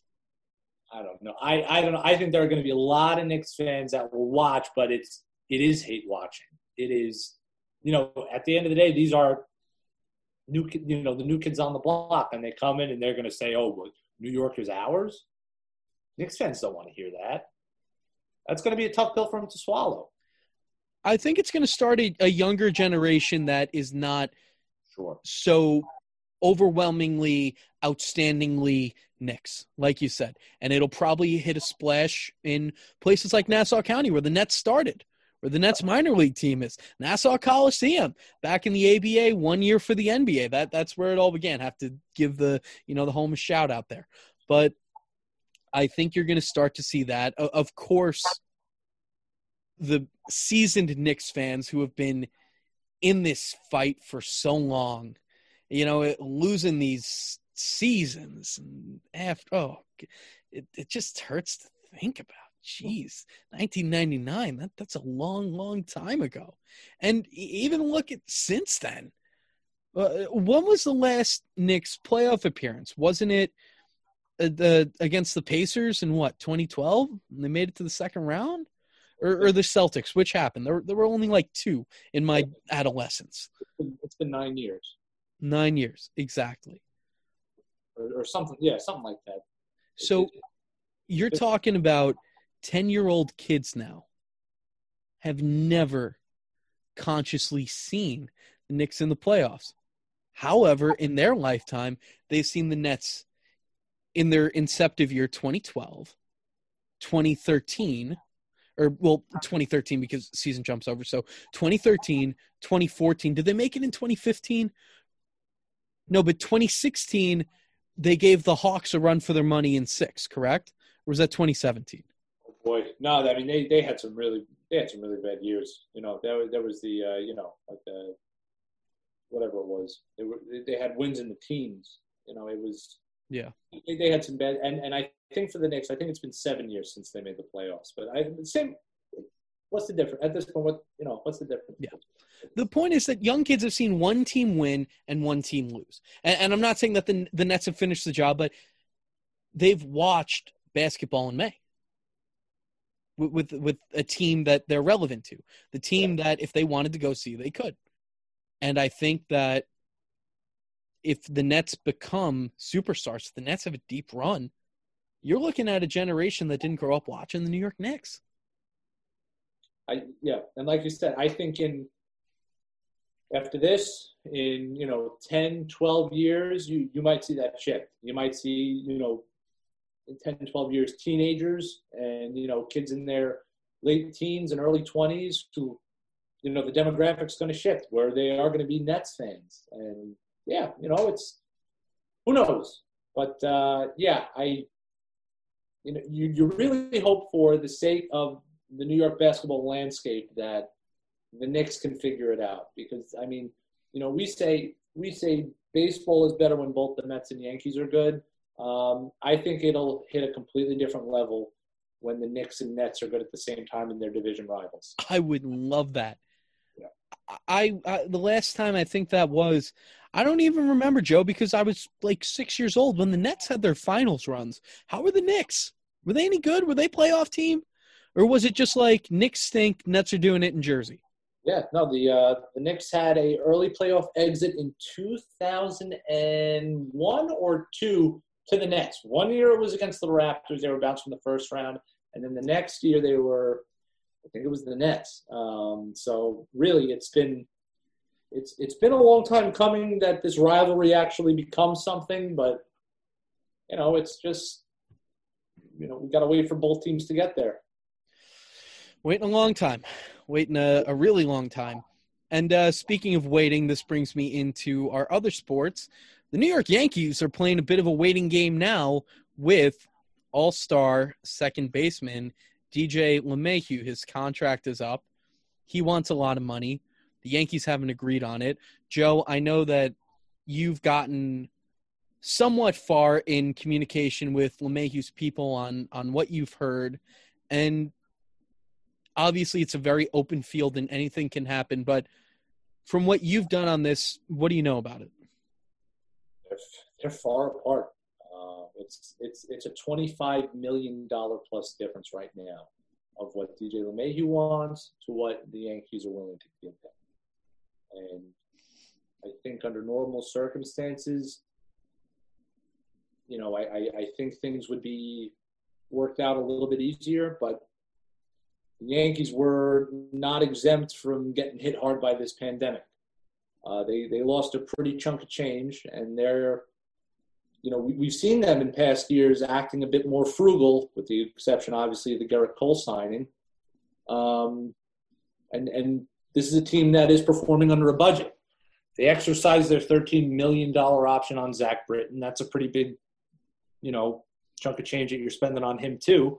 Um, yeah, you know, you might want to try and bring a guy like Masahiro Tanaka back, but it's all contingent on what you do with DJ LeMahieu. I don't think that they're going to be wanting to give him a. Who knows? It could be a, a you know, he could be asking for five years, sixty to seventy million. Who knows? Um, I don't really know the parameters of his, of his contract. I know that he wants five years, and the Yankees aren't willing to go five years. And we also know that they're this far, you know, incredibly far apart uh, on the money figure. Um, that doesn't bode well. And LeMahieu's representation is preparing to start talking to other teams who, over the course of the last few weeks, as the offseason has started to heat up, they've been lining up. They've been lining up to talk to him. We know the Blue Jays. We know the Dodgers.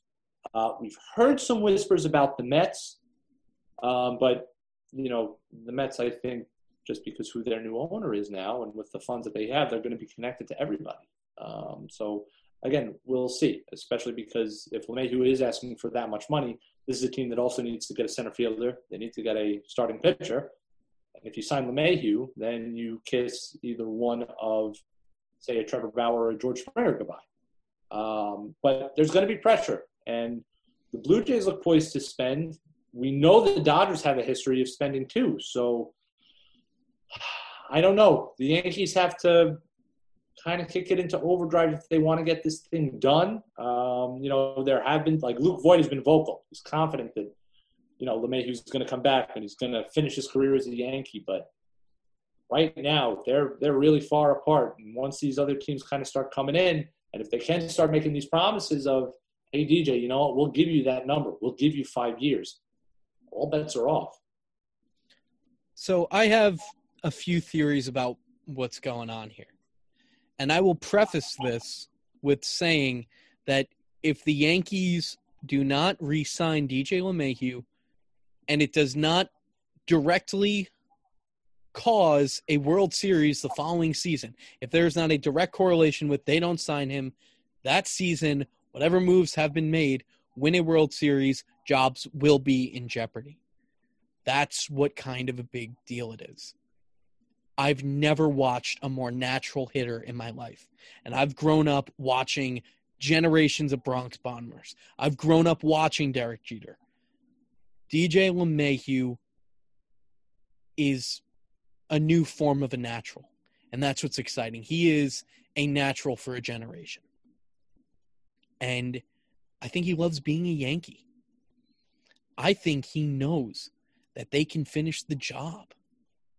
I think he's got a chip on his shoulder from a bunch of garbage can banging guys over in Houston.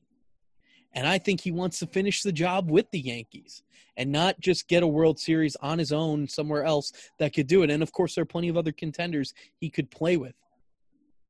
But he just screams New York Yankee to me. And it almost feels like to me where the Yankees aren't saying we dare you, but they're saying, you really want to leave? And of course, it's a business. And there was a, a similar situation in Derek Jeter's career with the prospect of Troy Tulowitzki. I want to say it was around 2011. I could be a year or so off. But there was the prospect of Derek Jeter leaving. And they kept it professional and they said it's a business, you do what you want. But I'm sure that in the conversation, there was a look eye to eye where it's like, do you, do you really want to leave? Do you really want to go? Do you really not want to be a part of what we're building? And maybe LeMahieu's using that as reverse psychology to the Yankees, where he's saying, Do you really want me to leave? Do you really want me to go? This is what I'm asking for. I will talk to other teams, and I don't know. It it almost feels like like a couple on a break. You know, it's like, yeah, you can go out and talk to people, but the second you do, you just feel guilty. and you just think of them. You know, I could just see him sitting down with like the Blue Jays or the Mets or someone, and he just like gets like a flash of like Aaron Judge just like in the dugout, just just like looking at him with puppy eyes, and then he runs to the airport, and they have the the beautiful makeup, whatever it's called. Um, but really, uh, the question is, do the Beatles want to break up? At, this rate, the Yankees need DJ LeMahieu more than DJ LeMahieu needs the Yankees. That's definite, and without a doubt. I think DJ, you know, at 32 years old, DJ LeMahieu is looking for that one last big contract that will carry him and his, and his family for the rest of their lives. Um, listen, he will, you know, I, you, can't come into a contract year coming off a better two seasons than he had. So he's looking to strike while the iron's hot, and that's completely understandable. Um, but like you said, this is a business at the end of the day, and if the Yankees are suddenly acting like a smaller market club, um, you know, it's just it might just not be written in the stars for him. But who knows? Would would he be willing to take a pay cut? who knows? You know, the guy wants a ring, then you know what? He might take, uh, you know, uh, a year less on his contract or you know, ten million less on his deal. But I don't know. I can see the Yankees coughing up the money under their terms of years. I could see them saying, "We'll give you this, but we're not going to do five, but we'll talk about it in three years." Not that they don't want to do five now, but they just don't want to cough up something long term. They just did with Gerrit Cole. And as phenomenal as he was this season, growing up watching the New York Islanders, when I hear the words 15 years, I just like, uh, uh, uh, like, I get a, a, a flashback to um to a man who was once out six weeks with hurt feelings, Mr. Rick DiPietro. But besides the point, I, I understand the Yankees game and in wanting to go short term, as you mentioned. He is 32. Who knows how long he'll be able to keep the magic going? Not not that he would ever perform poorly, most likely, but maybe he doesn't have the irreplaceable bat that he has because his bat is irreplaceable. That's the only word to describe it. And the Yankees have so many other things going on right now. And uh, actually, I, I spoke to uh, two Bronx natives, Desus and Mero, and they are, or Mero, I should say, is a large advocate for Gary Sanchez behind catcher. Just thought I'd I'd give him a, a shout out there because it's worth it. But you know they they have some reality checks about what they're going to do with other players in other positions. So while LeMahieu is a big factor, he is one component of a larger equation. As you said, Masahiro Tanaka's future is going to depend on this, on what they do with LeMahieu. And oh, it's going to break my heart if Masa ends on the 2020 note because he was much more than that. He was so, so valuable for the team. And it's going to break my heart if he doesn't get to finish the job with the New York Yankees. But you know, th- there's always going to be a soft spot, I think, in in the hearts of Yankees fans when they think of Masahiro Tanaka, even if he's pitching for the Red Sox next season, or or wherever he goes. That's contingent on LeMahieu. A, a lot. Th- this is this is a big one. And last year they were talking about Gerrit Cole about bringing in the new guy who's going to change your team.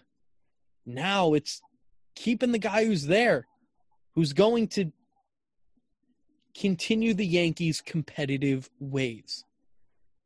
And I don't know, Joe. You and I were were talking during game two of the wild card series with Cleveland, and you just told me in that ninth inning, like they're gonna do it. They're gonna find a way to win.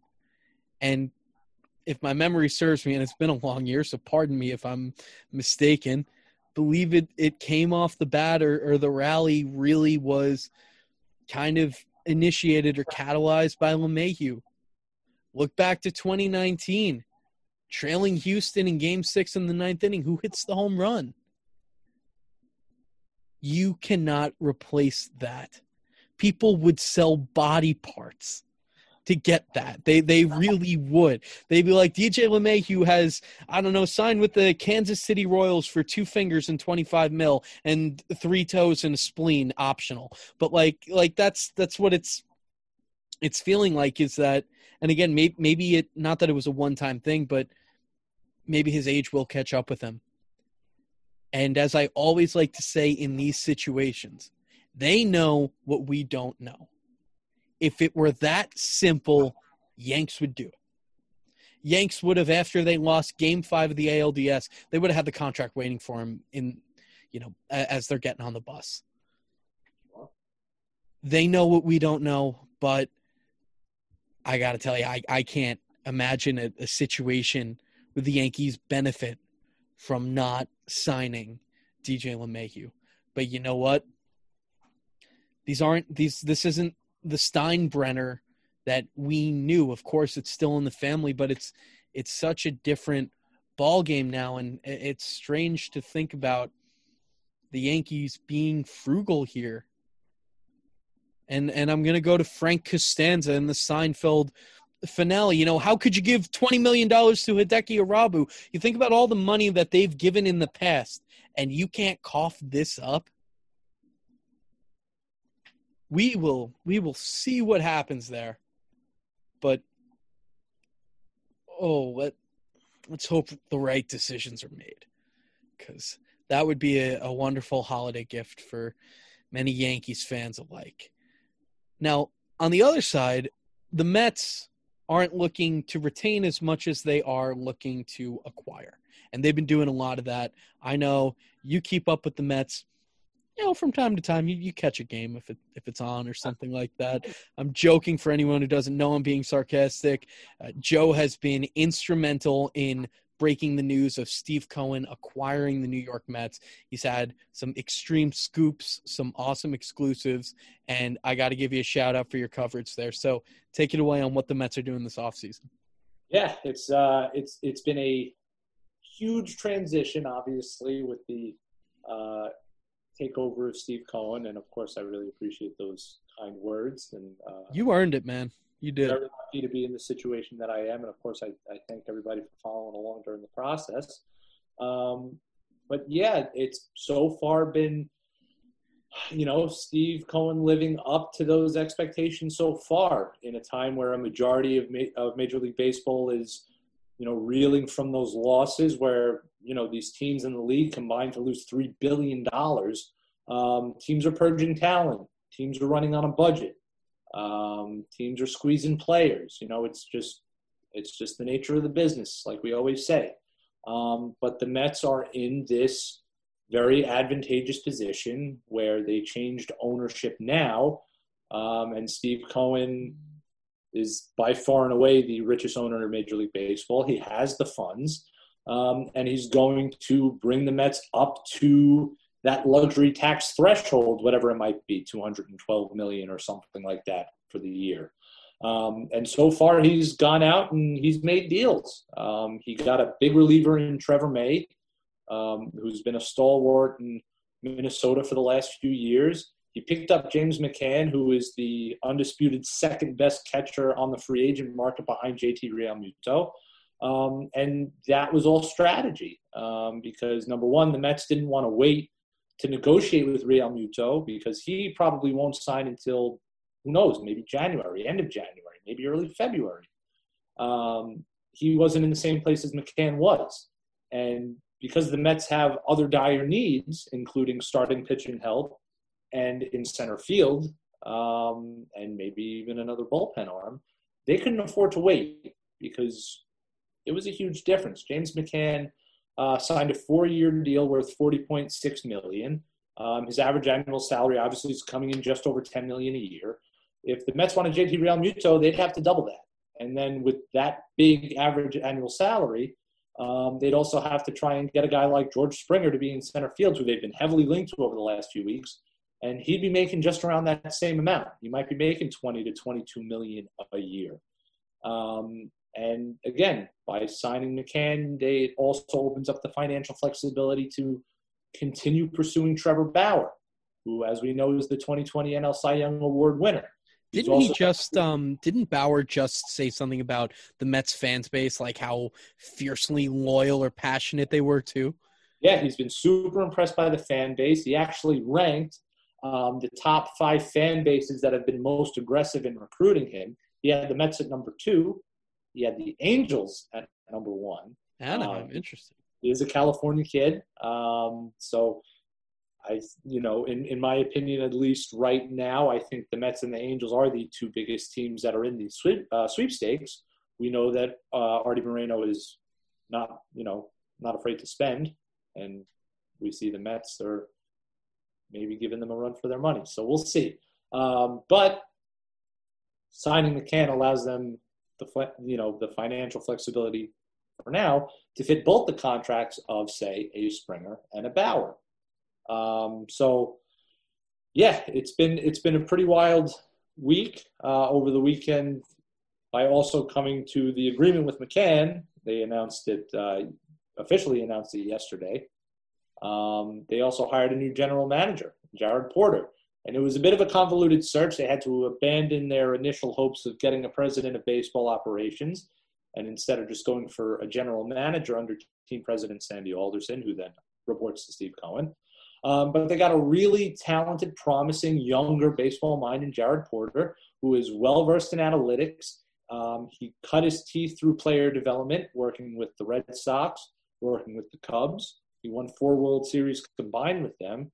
Um, that got him an assistant GM role with the Diamondbacks. And while they're kind of an afterthought here on the East Coast, uh, the Diamondbacks really turned things around. Um, they went to a team from a team that was really at the basement of the NL West, and um, they were uh, you know over 500 for the last two or three years, and that's a big testament to what Porter was able to do, kind of the culture that he was able to bring in.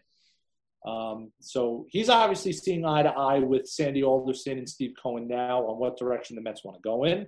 Um, and now it's kind of wait and see. Uh, Sandy Alderson said that the market is moving slower than expected, so we might not immediately see a George Springer signing or a Trevor Bauer signing. And I'm not limiting that to the Mets, I'm just saying in general. Um, but they're the sharks right now, the Mets, and they're swirling.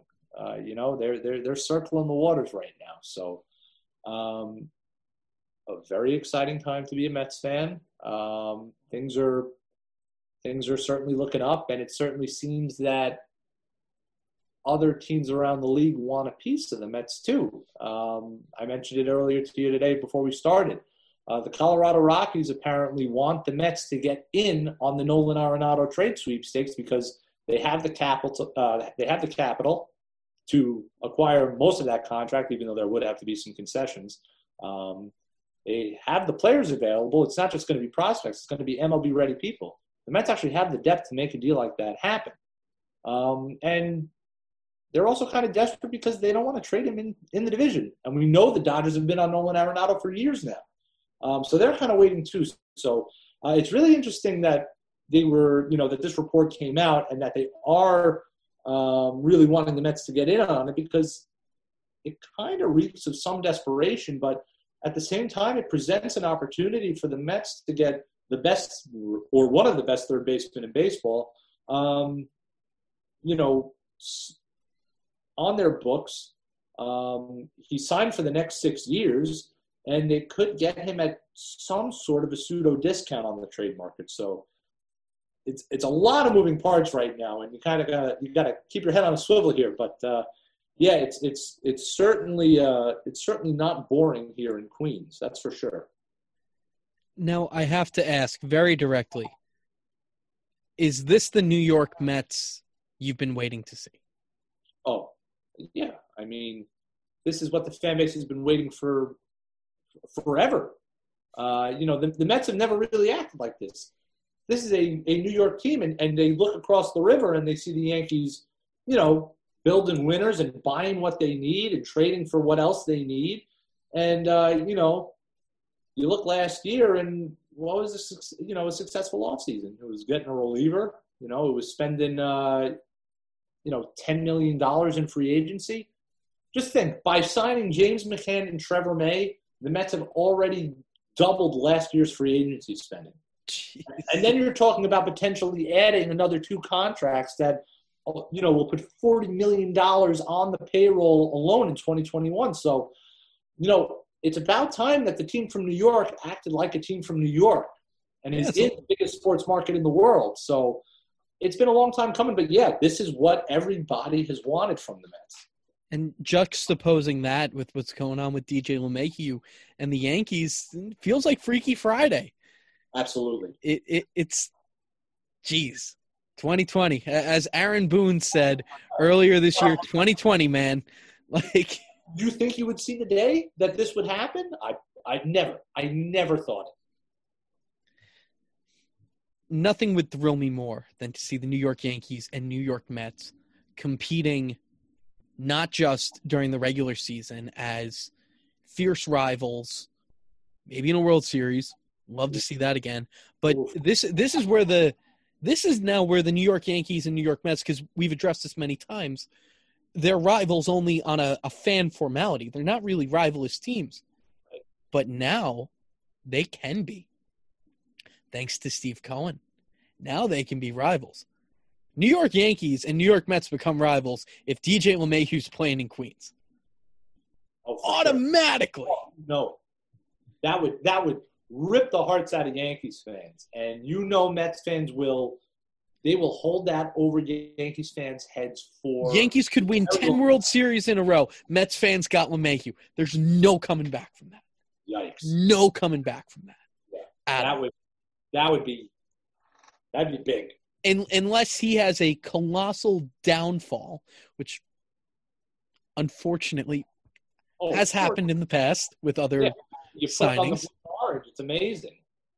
Yeah.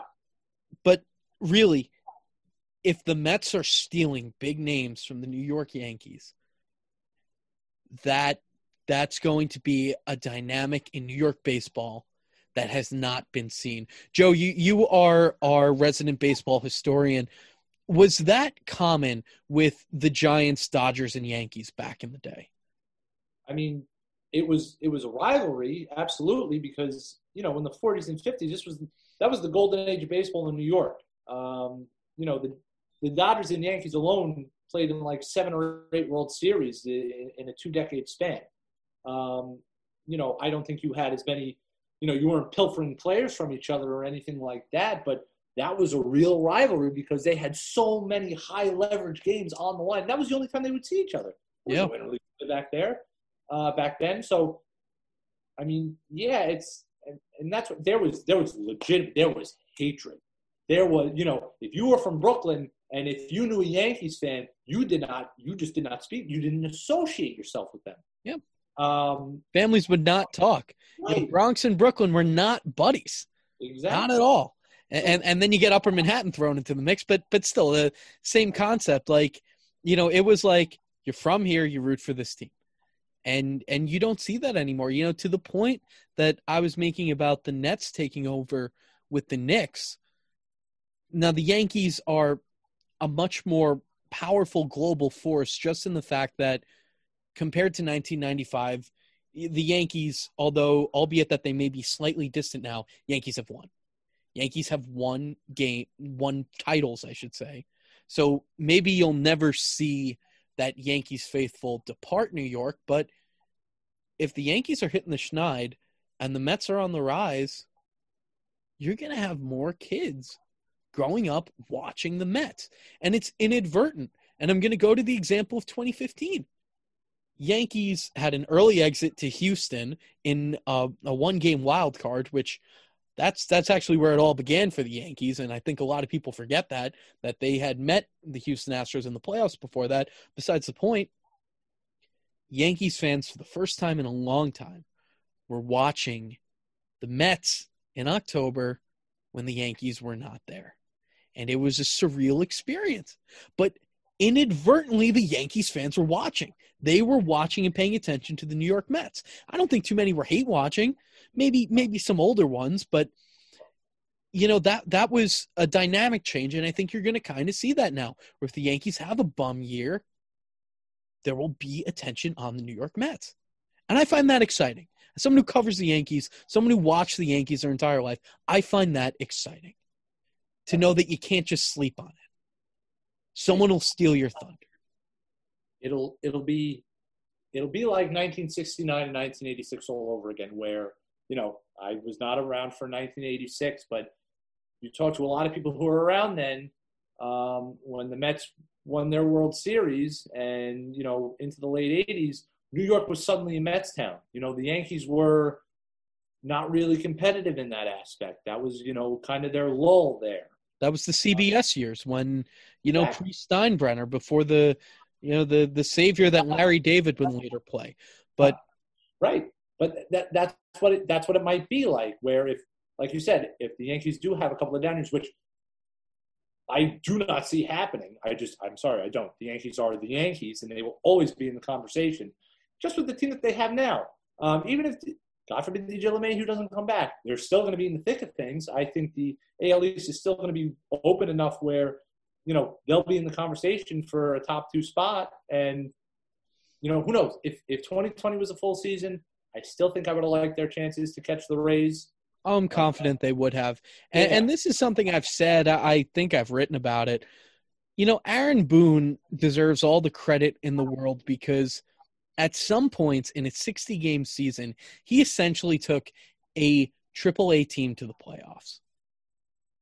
And and that's what you have to realize. You could say what you want about the horror, horror, horror, the horror. I, I feel like I'm in Heart of Darkness of of the game two pitching decision with um with Deivi Garcia and and Jay Happ, but you gotta you gotta give Booney a ton of credit for him to make it there. That was on the manager.